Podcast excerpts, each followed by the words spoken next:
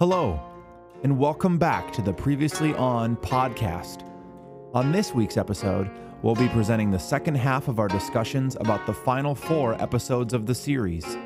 Together, these four episodes comprise Sozin's Comet, and the second part of the discussion officially brings episode 29, as well as our third season, to a close. There's so much to still unpack with these remaining episodes, so please enjoy the second half of episode 29, picking up right where the first half left off. Previously on Avatar. I don't know what it is about this third episode in this set of four. I think uh, episodes three and four are are probably my favorite of the 4 Mhm. um, mostly because of the the combat and the bending and all that awesome. Yeah. and the music, like everything is Oh, the just music is so good. you almost have to just wait with bated breath to be like, what's gonna happen? What's gonna happen? What's gonna happen? But it's here. Like Sozin's comet has arrived. We are now we are now here. And the first thing we see is a whole lot of fire. yeah. Mm-hmm. Oh my god. Yeah, the whole episode turns red from here on out. Yep. Yes. It's I l- brilliant. I love that. And what a design choice. Oh my gosh. So good. This is literally 60 episodes to finally pay off. Mhm. They didn't wrap this up season 1 and introduce a new villain. They let you wait for 60 episodes. yes. And it is so worth it. Ah, And now, and now, like, okay, I'm thinking back. The the Fire Lord and Aang never meet face to face at any other point in the in the series. Is that correct? well, he makes a, a noodle portrait of him, but And they meet in Aang's dreams, but this is the Mhm. first time that they meet face to face, right? hmm right. Oh man. And like that too, just because with as much as Aang talks about him and obviously like has his nervous breakdown fantasies about him. And I think even Firelord Ozai says it. After generations of Fire Lords failed to find you, now the universe delivers you to me as an act of providence. Mm-hmm. Oh, and Max, like you said about him just monologuing to kind of end the second episode, the first half of this finale. That moment too, it's like, okay, dude, j- Yeah. calm down. He's got a narcissistic personality disorder. Aang's, Aang's here to kick your ass, not to be delivered to you so you can defeat him. Like, calm down. He, he definitely he definitely misinterpreted the universe's delivery of the Avatar. exactly. Right. Exactly. He's going to deliver his foot up your ass. there must be another way. Uh, Let me just shove my foot up your butt. and Aang in his last desperate attempt, like, you have the power to stop this. And it's like, oh, poor choice of words there, buddy. Oh. Like, yes, Yeah. I have all the power in the world. ah. And then in like a very um big Momo measuring contest, he like does his lion turtle roar or whatever, or his armadillo. What does Zuko call that? Tiger Dillo. Roar like a tiger dillo. Oh, yeah. Yeah, there you go. And so he roars like a tiger dillo, which uh, is much bigger than Aang's roar from the the previous episode. yeah. But we get to see how that ends up because Aang ends up doing a even bigger roar in the next episode. Ooh, roar. Ooh, yeah, roar. Uh, so this episode opens up with the with the airships taking off and Toph blindly launching them into the air, which could have ended so poorly, so poorly. The fact that they land right on the little deck, it's crazy. Yeah. Well, and the thing that kind of freaked me out the most, other than yes, Max, I totally agree that Toph blindly throwing all three of them, right? Because it's Suki, Toph, and Sokka. Is that Sokka and Suki land first and then have to catch Toph. Like, what? Imagine Toph flinging herself just like an extra foot too far. Sa- Sokka and Suki landing on the deck and Toph just overshooting and just completely Oh missing God. everything. Like, what in the world? Yeah, that that took some perfect timing and perfect judgment um, from Toph. Which, not that I expect anything less, but it is just one of those insane details. hmm You have to kind of forget physics Yes. for the whole airship bit. Yeah. Yep. What's that called? The suspend Suspension of disbelief. Yeah. Yeah. because she flings them before Sokka can even finish telling her where the nearest airship is. She's like, "Where is the nearest one?" And he's like, "Well, it's right." Boom! Like then they get sent off. Yeah. Yeah, and and also that like, ah, it's weird because in one scene, Sokka like physics matter and Sokka can break a bone. But in this scene, when they get flung hundreds of feet through the air and then land on something and then catch somebody else, no issue. Yeah. Or the scene later when, like, they're falling, and I think it's after Sokka has broken a bone or hurt his leg, and they land, and and Toph grabs or Sokka grabs Toph as they're Mhm. still falling, and Sokka lands flat on like the deck part of the ship that they've just fallen off. He would, he would have died straight up, Yeah, like snapped his broke- Oh, back. yeah. Yeah. And then Suki, like Sokka is barely holding on to Toph, like by the fingertips. And Suki crashes an airship into theirs. That doesn't affect his grip at all. Nope. it's all those fingertip pull-ups that he's been doing. Right. Yeah. Well, he needed to practice climbing. Aang told him. He had a dream. exactly. And I was under the impression that they're already on the bottom of the airship. So how does Suki crash into that airship without hitting them? You know what I mean? Yeah. I Yeah. don't know. Does she go to the si- I don't know. Yeah. I'm trying to replay. I'm trying to replay that moment. Really, none of it makes sense. No. But it is It's so, so cool good. that I don't care. Exactly. It doesn't matter. Right. You just have to stop. Like, it, it's the curse of making a podcast about it. Cause, Yeah. Because, like, none of that matters. It's so No. epic. And Right. every character gets their perfect moment. And I know we'll talk about, I really, really want to talk about Is that scene in this episode? Are we jumping the gun? That Sokka Toph scene? I think it might be in the second episode. Okay. Yeah. Or So in the, I- excuse me, the fourth episode. I want to talk about that more in depth, but um, Yeah. I think it is because by that point, um, Sokka, because that's the moment, right? Sokka loses his sword and the bo- the boomerang, Yes. right? That's Yeah. yeah. Yeah. I think technically that happens in the fourth episode, but yeah, it's uh, all part of this sequence. Let's let's dive into that one more in the in the Sure. next Yeah, yeah, yeah. because there's a lot to talk about in this. Absolutely. One too. Yeah. This one starts with Azula yelling at the cherry pit girl, Yes. which, okay, is the cherry pit girl also gray? Is, is the same voice actor? Oh, I don't know. Because I think it was her essentially yelling at herself. That's amazing. Which I thought was very That's funny. amazing. Oh, I'm gonna look it up. I searched Cherry Pit Girl on the Avatar wiki and didn't get any meaningful Mhm. um, search results. So maybe I should search for something more specific. some of these extras are hard to find the the voice actors for. Yep. Evan, you are Yep. exactly correct. Oh my gosh, amazing. and her her wiki page is banished servant. Oh. Oh no. The banished servant was one of many Fire Nation royal servants that served the royal family. She was previously part of the all-female staff entrusting or entrusted with assisting Princess Azula, but was banished at the princess's behest after making a small mistake with her food. Oh my god. oh, it's funny because they have like a whole history section and like, you know, and appearances. Oh my One God. episode into the inferno. this is part three. That's very funny. But yes, voiced by Grey. Amazing. I want to dive into Azula's um descent into madness. Oof, da. It's it's, and I know we talked about this a little bit earlier in this in this very podcast episode, in in trying to pinpoint the real moment where Azula becomes like broken and unhinged, and then everything from that moment just being this continuous d- downward spiral. This is this is like rock bottom, obviously, Mhm. and it's meant to be like.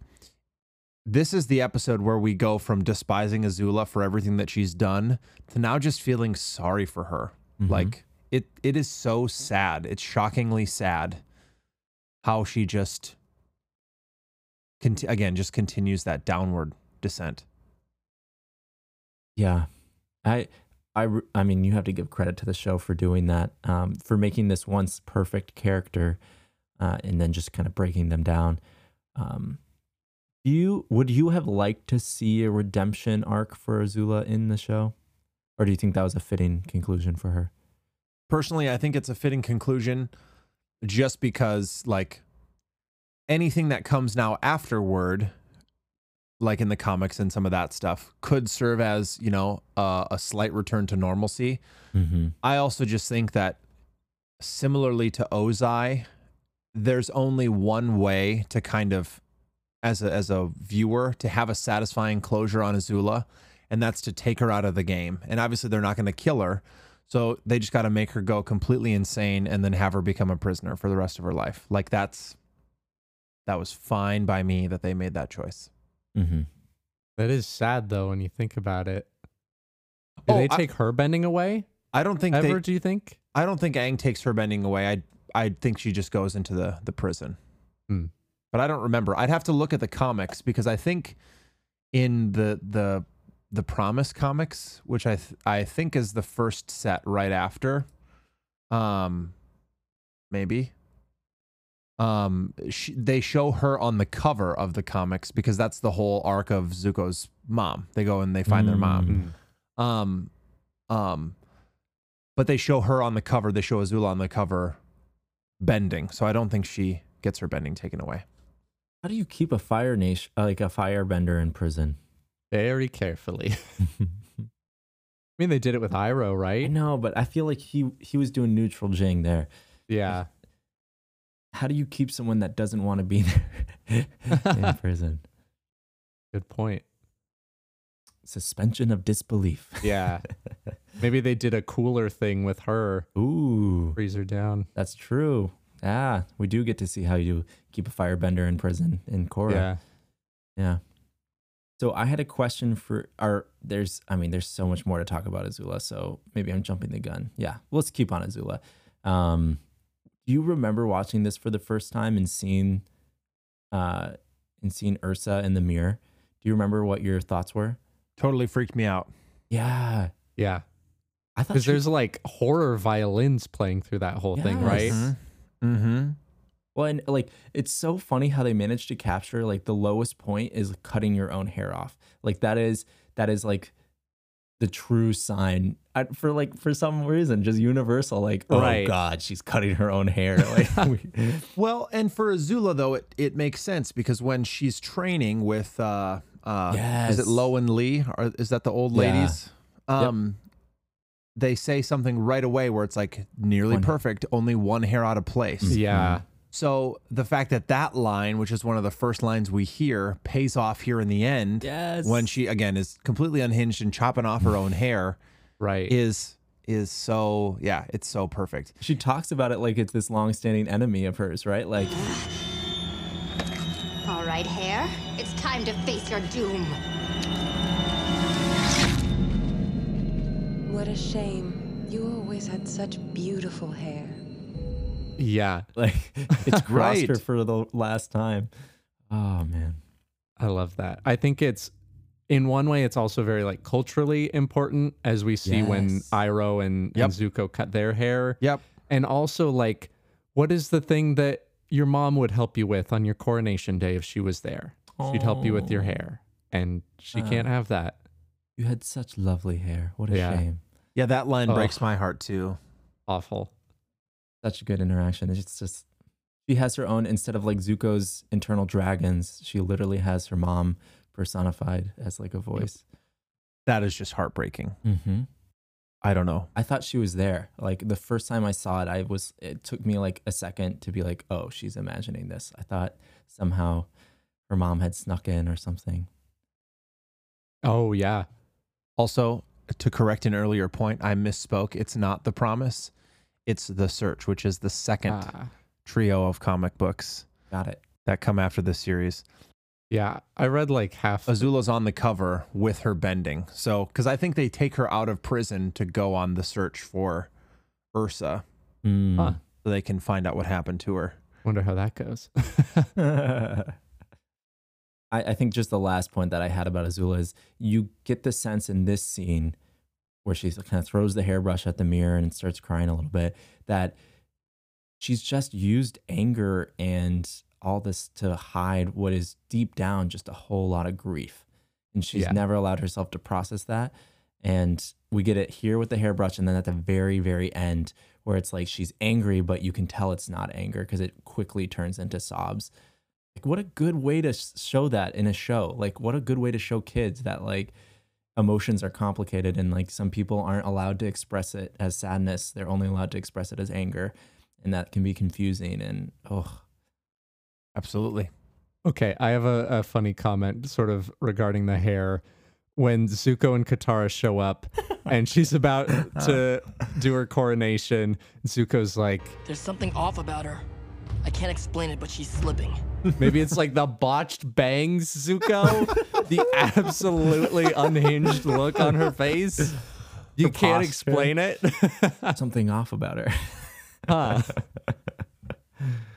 Yeah, I, I like the memes that have come out of that that scene. There's like a whole bunch of memes of like um when Zuko says there's something off about her, can't put his finger on it, and then like it shows just like an ins- like insane person. I do like that they ended up splitting it up because um, I at first I was kind of when I was watching this through this lens of critically looking at it, I was a little pissed because again it feels like oh you're sidelining Katara, and we're not going to get that Katara moment. But by doing that, by separating it, you do get two great confrontations that have been hinted at throughout the show. Right, Katara has been the only one to consistently be able to stand up to Azula. So it is nice to be able to see that one on one. And mm-hmm. and of course we also need that one on one with Zuko because that has been a long standing thing throughout this. So they they did it, I think, in the best way possible. Um, now that being said, I still to this day get annoyed with how they do it, with how they take out Zuko, um, by just plopping Katara in the background because it makes me so angry at Katara in the Agni Kai where she just stumbles into the Agni Kai arena and it's like, why are you there? Yeah, Yeah. yeah, I think I think if they enforced some of more of like the honor and things of the Agni Kai, like I feel like maybe it's assumed by Zuko if he really initiates it as this fight with very specific rules that Azula will follow that.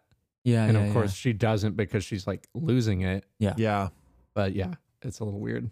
But other than that, that Agni Kai is incredible. So good. When that music the the music is perfect and the the sound design of it, the the Mm-hmm. decision to quiet down the rest of the sound so it's just the music and like some And the of like whooshing. the grunting of their Yep. effort. Yeah. Yeah. Yep. Yep. It's beautiful. And like the from the fire to Yep, just the show the, burning of power the of, it. fire, yeah. yeah. They must have Oh. put up like a blowtorch to a mic or something. Totally. Yeah, so yeah. cool. Totally. Or just got uh, D. Bradley Baker. Yeah. Whoosh. All right, D, can we take another take? Fire. Fire noise. yeah.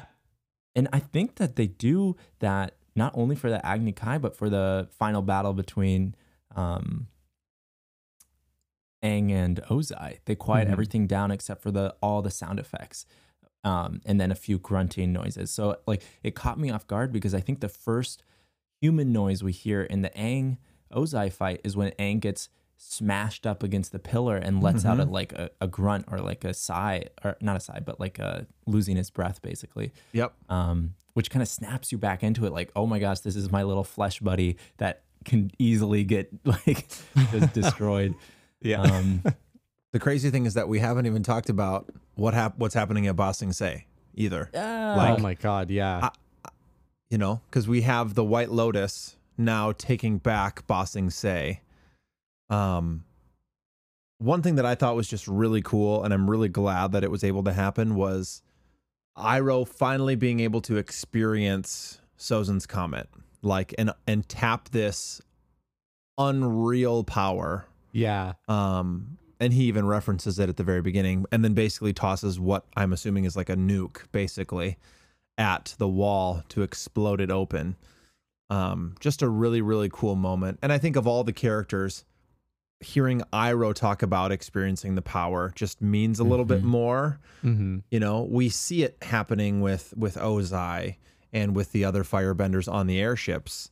Um, but when Iroh kind of says, only once every hundred years does a firebender feel this power, it's just really, really cool, and it and it grounds us in in what all these benders are now capable of. Yeah, it's nice to have someone we're rooting for get to relish in that power for a little mm-hmm. bit. Right. Only once every hundred years can a firebender experience this kind of power. Speaking of that power, though, that first fire blast from Ozai on the airship and how it like charges up for a second, like it's just Yeah. so raw Yes. and then just explodes. That is such a cool design choice. It's amazing. Right. And and the way that they they put sound to it as well, it almost screams. Mm-hmm. Yes. Right.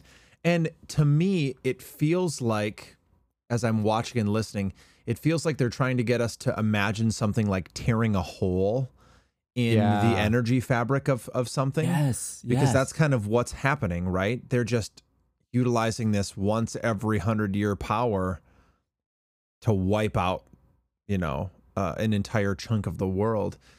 Max, I love that part too, because yeah, it it he like it's almost like a Kamehameha moment, Yes. right, of the show where. And you guys, like you guys had talked about, where they take all of the other sounds away, it almost becomes deafeningly quiet, which is then why the scream and the and the the fire sound effects just soar through. Um, just so crazy.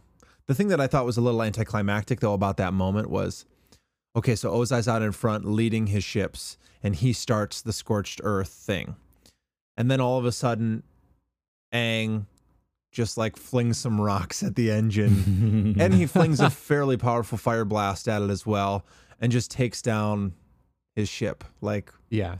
what?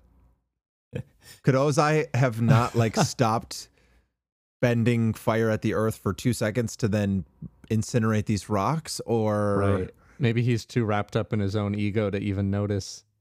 yeah, it's probably yeah, that. I think it is sort of well portrayed where he like doesn't realize until the last second, like it's like his peripherals, like these air things, like Yep. fly by him, Sure. which says he's because you can see it in his face. He's relishing burning the earth, like he's Yeah. looking down and really absorbed with just being a freaking psychopath. Um, and so I kind of love that. Like it is anticlimactic. You're right. It is just sort of like a no bad. Right. Don't do that. yeah. well, I think there's a lot of like martial arts philosophy in it too, right? That he's hitting a couple very distinct points, almost like Ty Lee, Yep. but Yeah, with an point. airship instead of a human body. Absolutely. Absolutely. Mm, man and then it starts crashing and it's this sort of um again these violins that's like eh, Yes. oh Yeah, man yeah, yeah, yeah. So good. and then he gets to the pillar or no no he he does he strip on the airship or when he gets to the pillar i think it's on the airship before he flies off Yep. and he He like he burns it away. uh, he burns Yeah. his cloak away As his clothes. Yeah. and um so dramatic so dramatic but i just had this idea of like there's a tailor somewhere in the fire nation that had to go to so much work to develop all these flags all these new like phoenix bullshit like uh, stuff and like spent like so like just blood sweat, sweat and tears into this royal cloak and crown and all this stuff for this new phoenix king and then I was I just like, poof, like I burn it and I throw it away. Yep. I just had this little image in my head of like the cabbage man, but like a tailor being like, oh Right. my God. Yeah. Mm. My Phoenix cloak.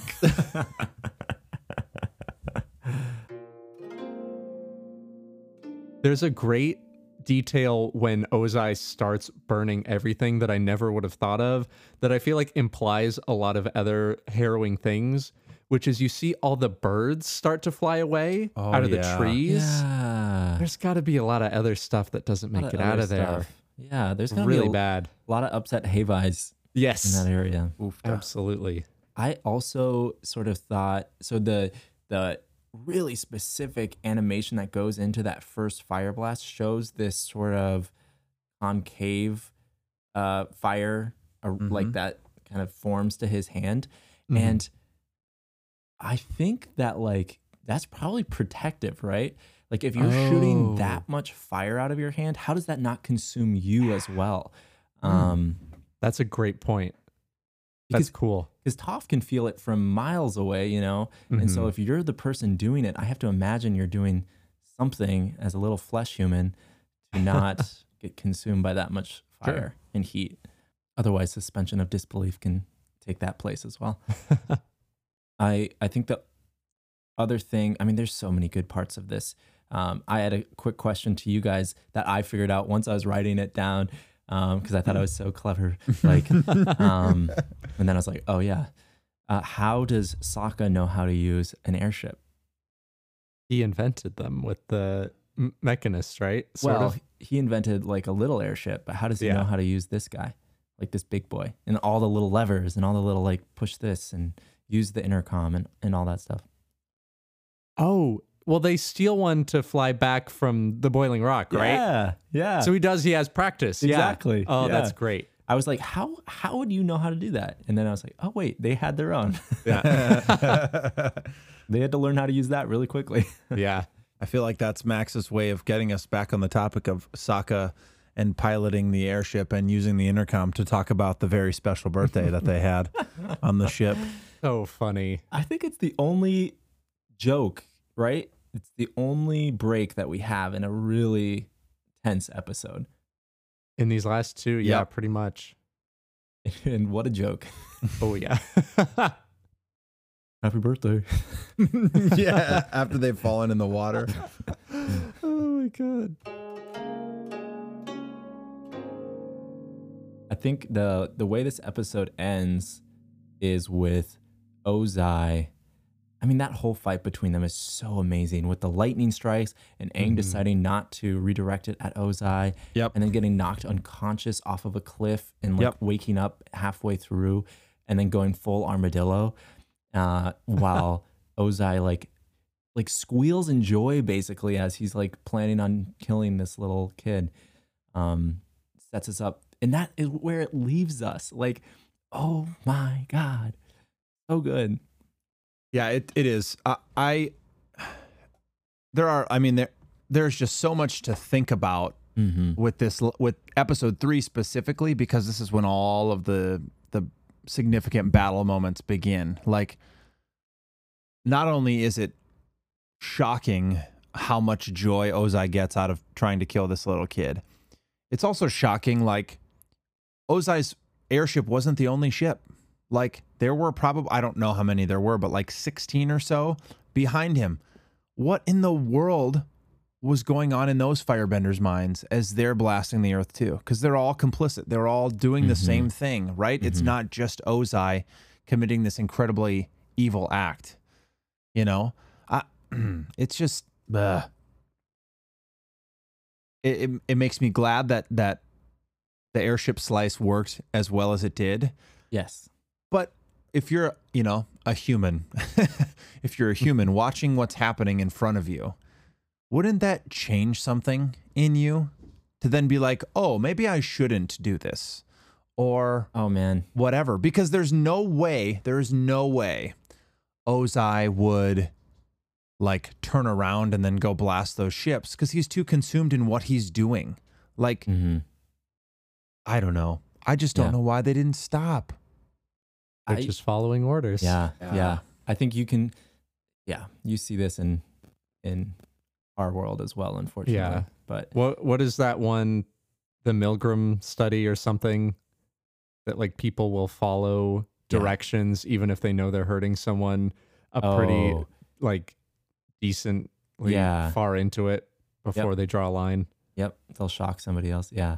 Yeah. Yeah. Um yeah, you really like you said like 16 ships, like how do they all go along with it? Really you only need to find 16 master firebenders that are willing to go along with it. Yeah.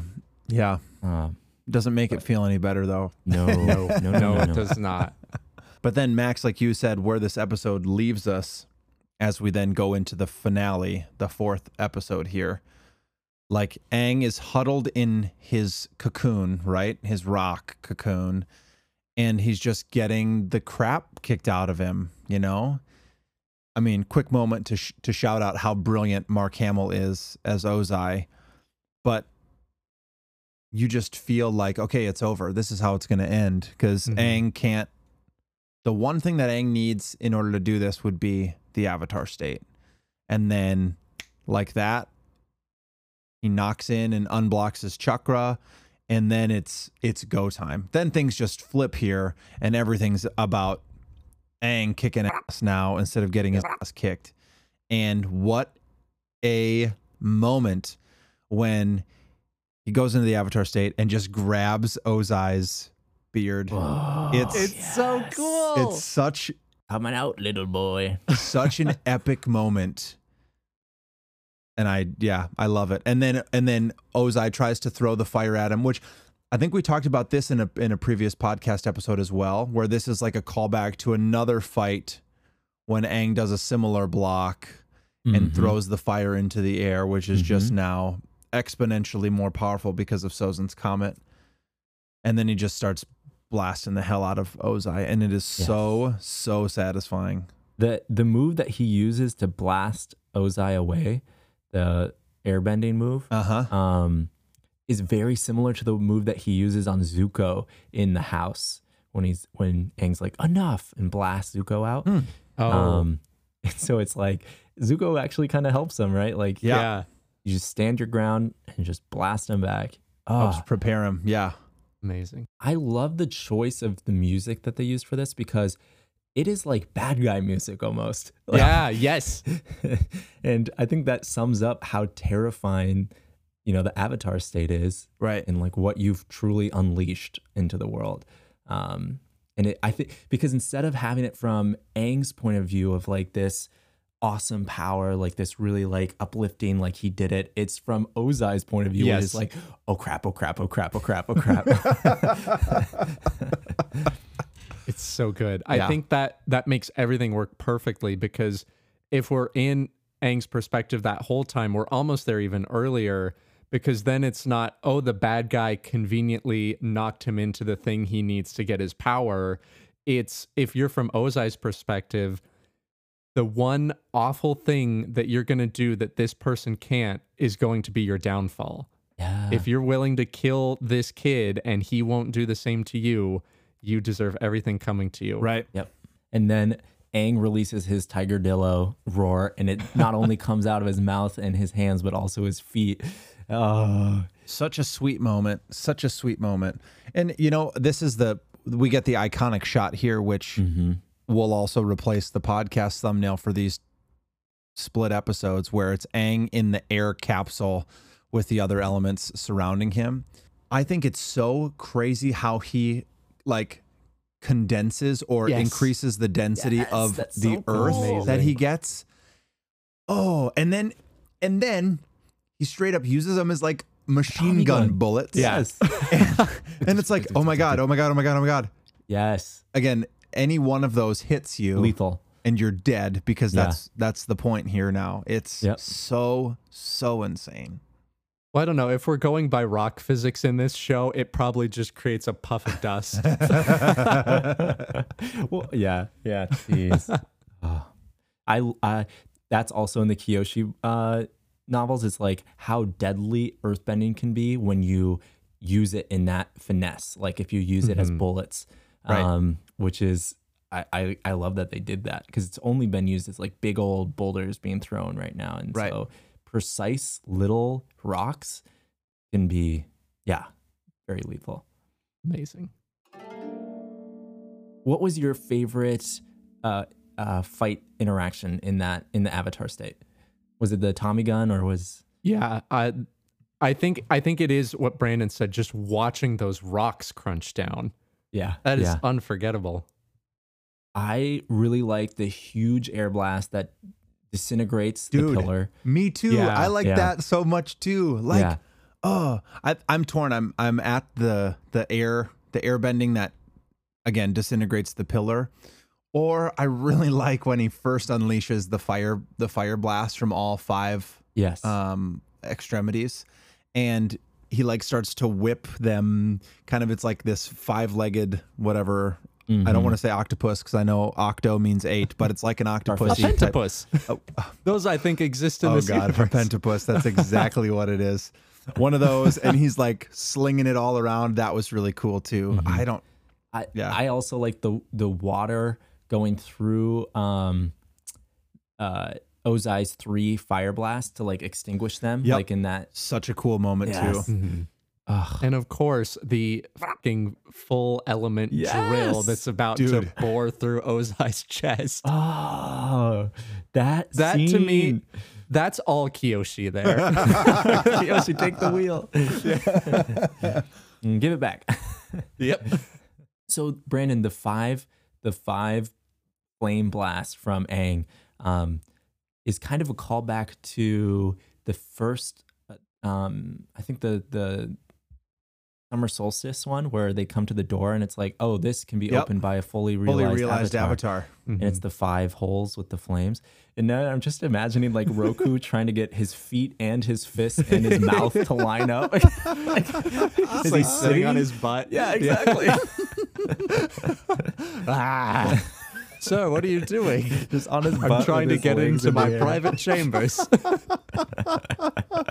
Uh, yeah, that would be the best part. Not even it'd be being one of the the air te- or the fire temple uh, sages, the fire sages, being like, um, sir, can I help you? No. Bring my special chair, my recliner.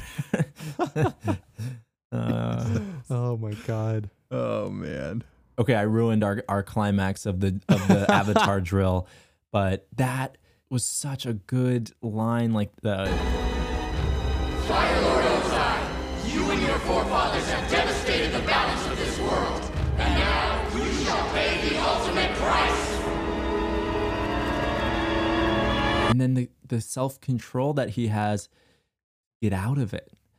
Um, because I think we've only really seen the avatar state as like little blips, right? He goes into it, he comes out of it, he goes into it, and so he's been in it for like a good five or ten minutes, and the control that it must take for him to stop mid blow. Yeah. Oh my gosh! And every other time it's been like Katara to bring him down. Right, right, Right. It's all him now. Well, and I think we forget that at the end of season two, he technically gains the the power over the avatar state Mm-hmm, mm-hmm. in in his teachings with Guru Pathik, and then uh, kind of separating himself and and and unlocking that final chakra, which then remains blocked after Azula shoots him down Yeah. with lightning. Right.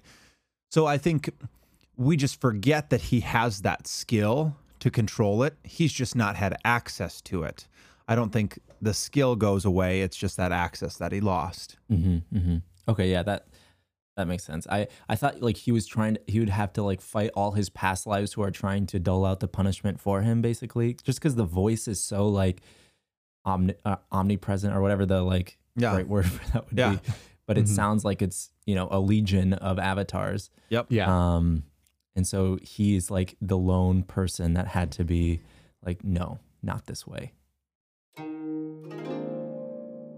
Okay, I'm really super curious about your impressions because I've gone back and forth with this finale.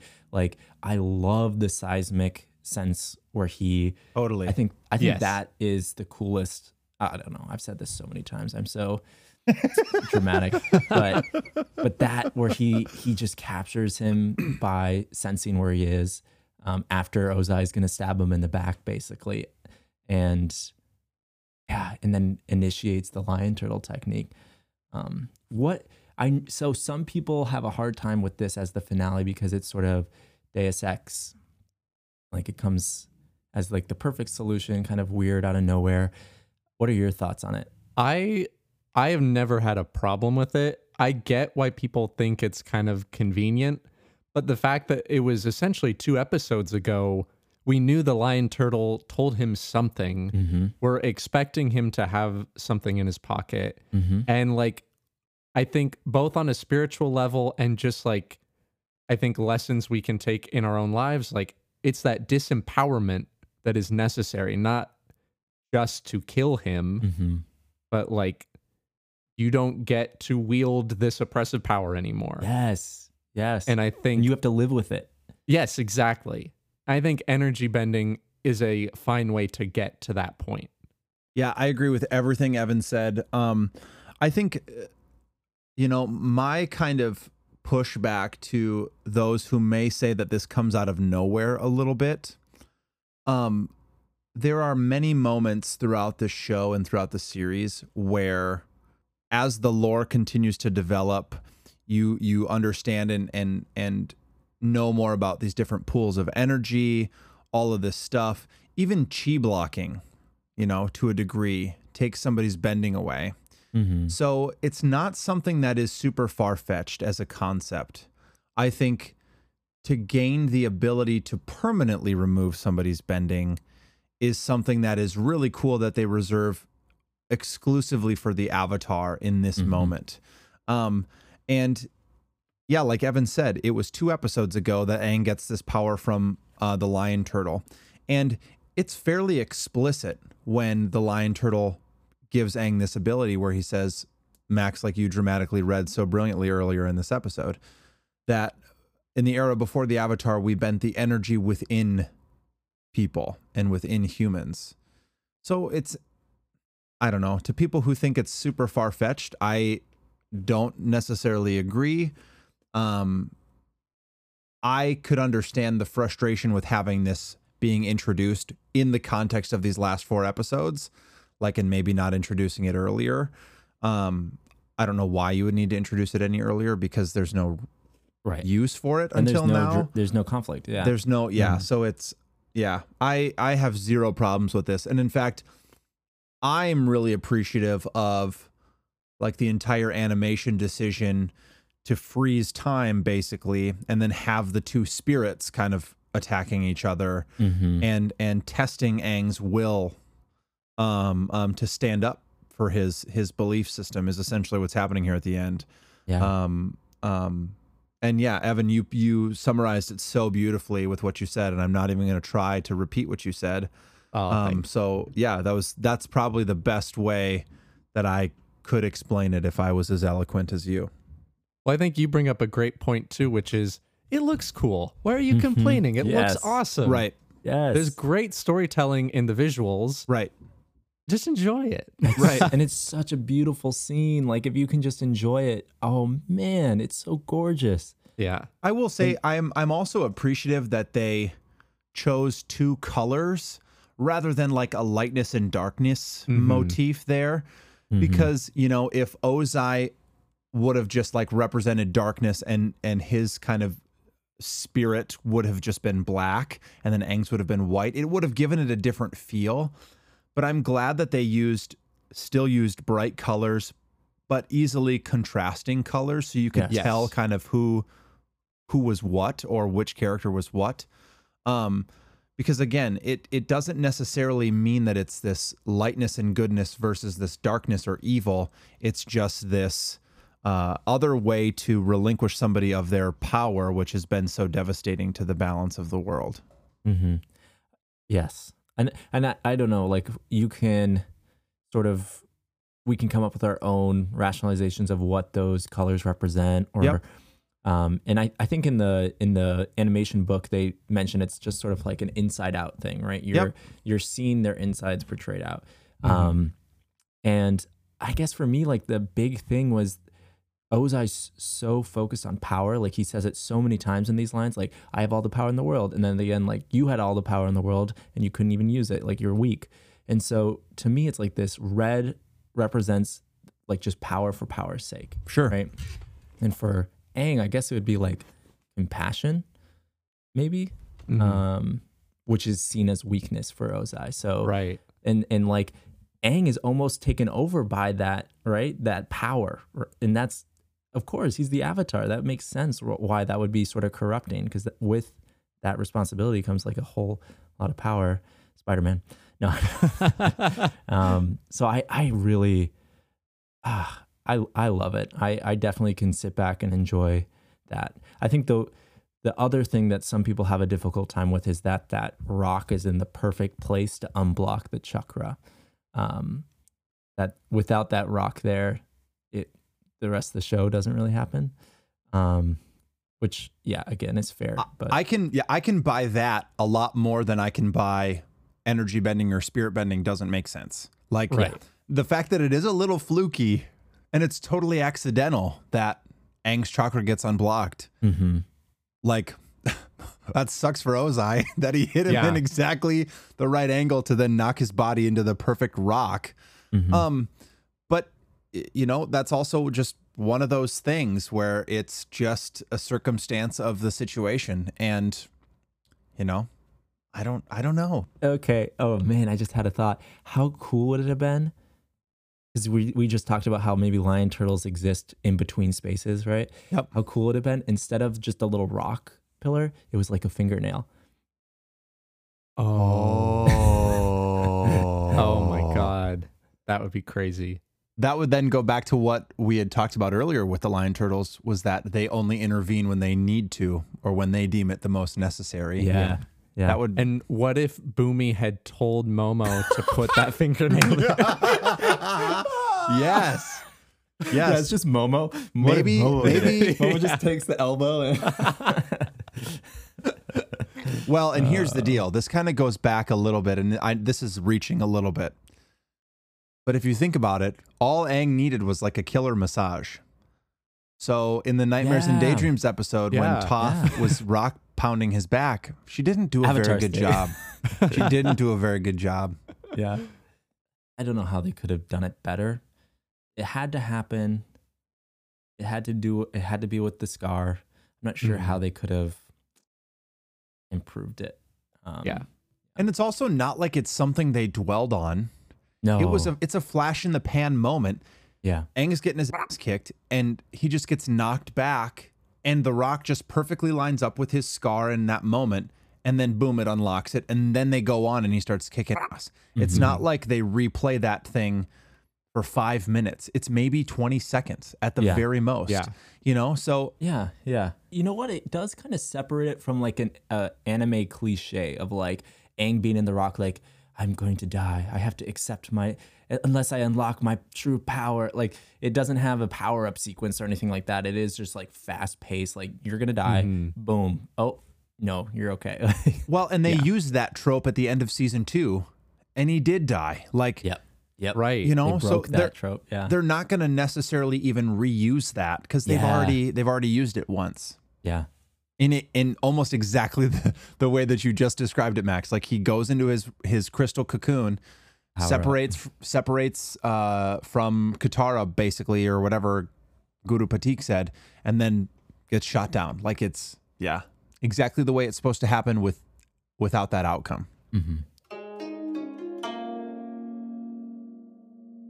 So max earlier you said you wanted to talk more about the moment when Sokka and Toph are hanging by their like fingertips, and Sokka throws the sword and the boomerang in two different directions to prevent them from being fire blasted. What what were your thoughts on that? Yeah, well, I've always just really loved that scene because it it that one also makes me cry almost every single time, um, because the voice actors do a phenomenal job of just being the helplessness, um, and Sokka's line of like, "I don't think Boomerang's coming back," is such a good metaphor for like this is the end of our characters, um, but thinking about it more and and kind of seeing him basically relinquish what makes him him, both his sword and his boomerang. Yeah. Um, I think is actually a really good f- like finale. Right, he's holding on to his friend and protecting his friend, and is okay, kind of giving away everything else because Yeah. it's not that's not what makes him him. It's like what makes him him is like his friends and what he's willing to do for them. Um, I'm reading too much into it, but I, I just really like that. What does he say? Episode one. I'm just a guy with a boomerang. I didn't ask for all this flying and magic. Yes. Oh my God. Yeah, you're right. Oh, it's such a He's grown up. perfect- Yeah, that scene, you know, I remember watching it for the first time thinking that Toph's gonna die. well that both Toph and Sokka. like Mhm. Because Suki is on a different airship, likely to survive. Uh, Aang is fighting the Fire Lord. You know, Katara and Zuko have already defeated Azula. They've reclaimed Ba Sing Se, so we know Iroh and the White Lotus are good.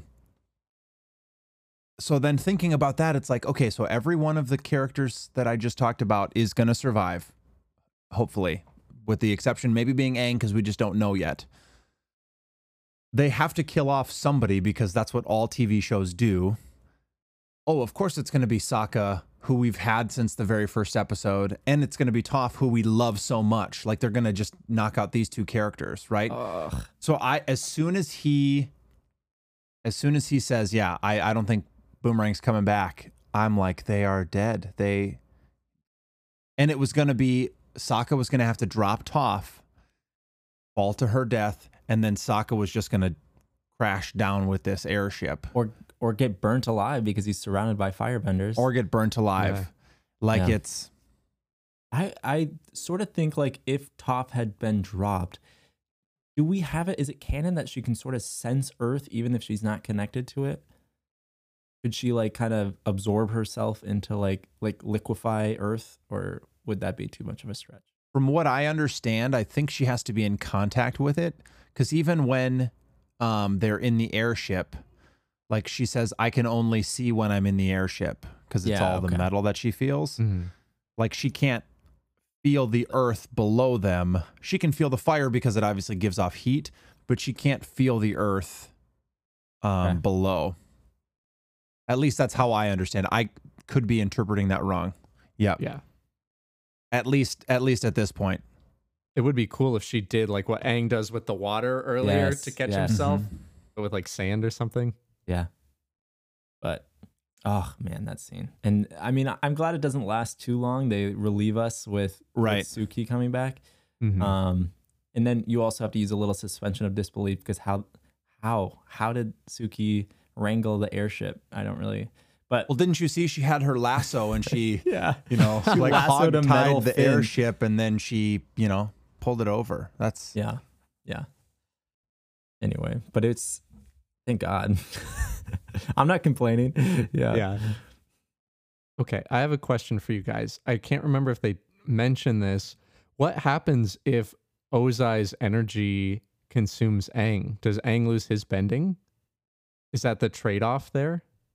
Hmm. Yeah. What was the threat? Your own spirit. Because it almost consumes him, right? Yeah. And then Aang's power shines through. or does or does his spirit Or does he die? yeah, does his spirit become compromised? Meaning he would lose his life. Maybe that's it. Maybe it would have birthed like a evil avatar. that would be kind of cool. Cause I, yeah, because I think the whole trope is that your spirit has to be unbreakable. So in order, like Aang's goal is to take away the bending, but if it gets, if he gets broken, then I would assume that he dies. what if? I mean, we only get this explored more in Korra, but what if that spirit that would be corrupted would have been Raava? Ooh. That, but that's what it would have been. Yeah, and so Ra- would that have ended the Avatar? Yes, Whoa, That's pretty cool. that's yeah, and and Aang would have been in the Avatar state anyway. yeah, and would have been killed in the Avatar state. So yeah. yeah, So no wonder why the lion turtles only used this on Aang. They must have been able to see that you know he's a good boy. He's our good boy, our uncorruptible good boy. I, I'm imagining um, Kyoshi using it, and it like the the corruptness just like boom. There's no fight.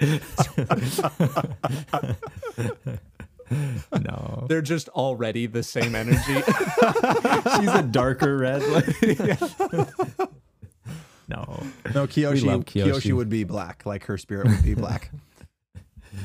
Oh, we give her a hard time, but she's she's the best. I think the only finale we didn't talk about with these conclusions is the Katara Azula fight, Ooh, Um, yeah. yeah, which is really good. That's another one where it's just like you are on the edge of your seat. Like this is you're way outmatched in this case.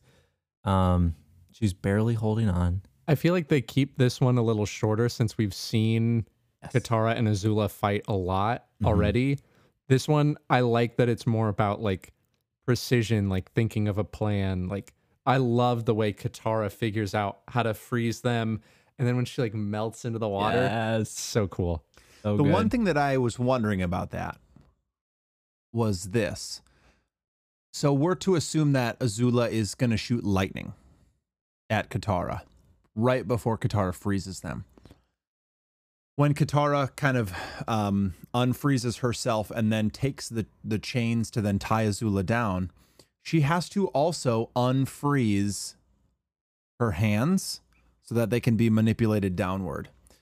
Wouldn't the energy still be stored in Azula from the Mm. lightning blast? And then if she would have unfrozen, well, when she unfroze Azula's hands, wouldn't the energy escape into the water and theoretically kill them both? Maybe it was one of her fire blasts. Maybe it was a two finger fire blast. Because we don't usually you see them charge up and there's like the electricity and stuff. For the lightning, So- yeah. Yeah, with lightning. And this one was like she just had her fingers straight in Okay. Katara's face. Yeah. I Either can, way- I can totally buy that. I was just like, where would that energy go? Yeah. Well, no, I think you're right because uh, we've seen firebenders still use their heat while frozen. So, yeah, you're, you're right. You have, again, you have to sort of just accept it that it's pretty cool. Yeah. Because I think like Azula probably could have boiled the water. Totally. Yeah. Like, yeah. But yeah, I really like this one though because she kind of out Azula's Azula. Yeah. Yeah. That's the best way to put it because she uses her environment. You know, she thinks almost two steps ahead, anticipates what Azula's going to do. And because Azula is unhinged at this point, Azula doesn't even care, like, and isn't even thinking that way and is just out for blood, Mm-hmm. which is what allows Katara that opportunity to to be a little bit more sneaky. Oh man, and then that that they do not do a good job of making us feel good that Azula has been defeated because Yeah. Nope. she breaks down and like is like rabid. Yep. Oh my gosh. Yeah. It's bittersweet for sure. I don't I don't feel good about it. Well, and that whole, I mean, Azula's whole arc, like at least her downward spiral arc, has made us just feel so bad for her that even when it's over, air quotes around over, like you don't feel good about it at all. You just, you feel sorry for her. She's a product of her environment. Bingo. Can you blame her for that? Maybe a little bit.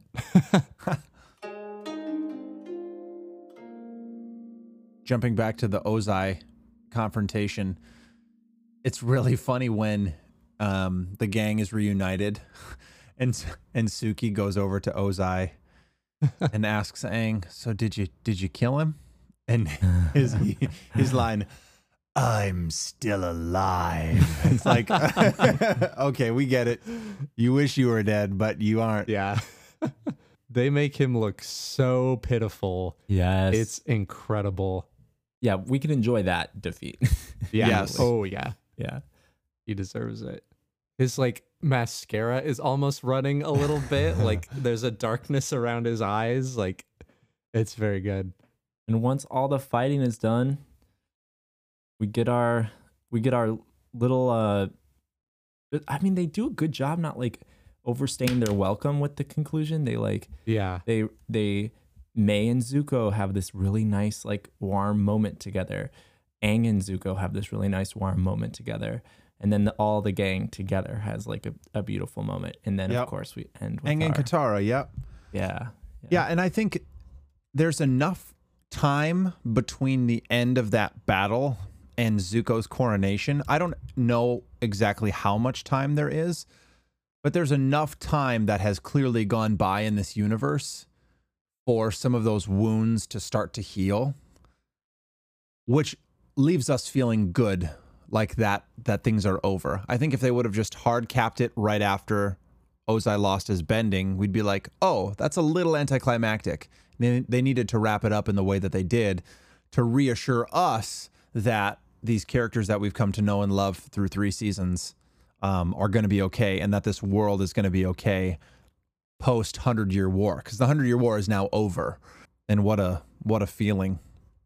And you know, I like that they used the comics. At least I think I have to actually read them, but they use the comics to like explore the nuance of like not everything's going to be perfect, right? Yep. it's not Right. like everything's solved, but they don't need to like go into too too much depth with this. No. Um, I think the one scene that they include, which is kind of interesting, like an interesting choice to include, was Zuko confronting his father about his mom. Yep. Yeah. Um, I mean, it does kind of sum up that like he's not giving up on that plot. He's not giving up on that like whole arc. Um, but that they decide not to pursue it any further or have like a reunion there. Um, I think originally I have to assume they were thinking they might have a scene where he like like mom, you know, like that sort of scene where it just like cuts off early. But um Yeah. but they decided not to go there. Or even like potentially subsequent seasons of the show Yeah, exploring that. yeah. Like I think that's thi- yeah. that's the reason why you include something like that in a show Yeah. like this is to leave the door open. Mm-hmm. Um, you know, Max to to speak to some of the things that wouldn't obviously go as smoothly. Any of those things could also be included. Mm-hmm. Um, but the one thread that we've constantly come back to is yeah, Zuko wondering what's happened to his mom. So Mm-hmm. um it it is interesting that they put it in there but I totally understand that it's it's that's your cliffhanger for season 3 if they keep a TV show going. Yes, they've now since fleshed that out in the comics. Um but I would assume that at the time they had thought, "Oh, this could be a really cool thing to explore if we get another season or if we want to go any further with this." And oh, I forgot about Ty Lee too. She gets her little moment, her little yeah, she with does. the Yeah. Kyoshi Warriors. like her accepting that she can still be herself in a literal match set. It's Right. so good for her character too. We get I, I think yeah, that was like my last note in this is like this is how you end a show. Like are there any loose ends that they haven't explored? Like are there any things that like is left unsatisfying? yeah, Um or anything else that you would have liked to see? And I can't really think of anything else. yeah. This whole show has been about like nuance, and nothing is like a clean fix or anything. So I think letting us have that moment at the end is great because we've learned the lesson that things are complicated. Yep. It's nice to have some things tie up finally. Yep. Mm. Oh, Brandon, I thought of this. We've talked a lot about time in this podcast. They're Mm. like, last year when all of this started, this whole show takes place in just one year. Wild. Isn't that nuts? Isn't that so insane? I'm glad they reminded us of that. yeah. Yeah, I was I was still frozen in a block of ice 12 months ago or a year ago. Yep. Yeah, right and before for their us, ending. it's been, you know, if you're watching it as it comes out, it's been years, mm-hmm. right? It's yeah. Seriously. so it is a nice reminder of like, no, this all took place like very short span. Okay, so even with Olivia's voice in my head about Aang and Katara, um, I still can't not love that last scene, that that last embrace. Yeah. It gets my heart so warm and fuzzy. Mm-hmm. Ah, It's so sweet. Like, I think, Max, you've mentioned this before. Like, they hug before they kiss. Like, yes, their relationship's foundation is that friendship. yeah. And that's so important and so beautiful. Ah, I'm glad that we spend those final moments in Iroh's tea shop. Um, mhm, mhm. Mm-hmm. the Jasmine Dragon. with Sokka's terrible painting. He's just always bad at painting. You know, and I think it's it is funny because yeah, we kind of end our time with the gang with a, a comedic Sokka bit, which has been the trope the whole season or the whole Yeah. series, excuse me. Um, you know, even Toph's comment where she says, "I think you all look great," because they're all kind of being critical of their of their of Sokka's interpretation of what they look like. Um, including Iroh, who's funny. I've really trimmed down. Yeah. so it's Yeah. yeah. it's I really, really liked how this final scene um plays out in such a gentle, carefree, like we have no there are no problems right now. There's no Fire Lord who's attempting to catch us. There's no, you know, there's no worries. We can just be together. Yeah. I think Toph has the last line of the show, which is, I think you all look perfect, Yeah. which means the last word of the show is perfect. Aw. Which, when we watch Korra, might also be the last word in that show. My Wait, is it actually? Mm-hmm. Wow. Who speaks it?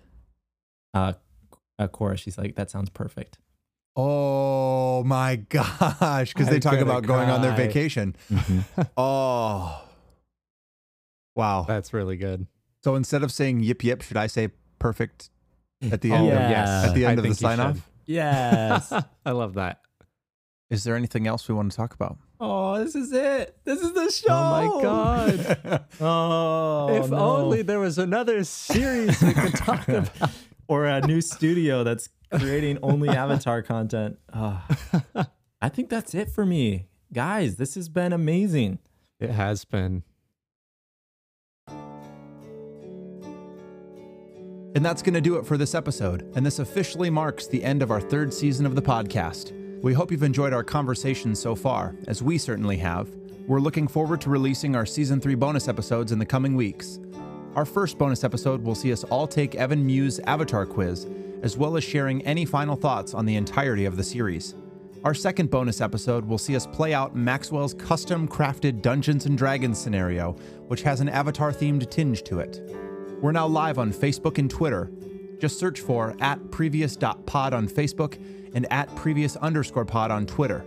Give us a like or a follow and interact with us. Thanks so much to our listeners for sticking with us through this incredible journey. We're planning to keep the conversations going after our bonus episodes and transition directly into the world of The Legend of Korra. Stay tuned to our bonus episodes as we'll communicate our release date for season four of the podcast at that time. A big thanks to my co hosts, Evan and Max, for being a part of the podcast. We'll see you soon. Perfect.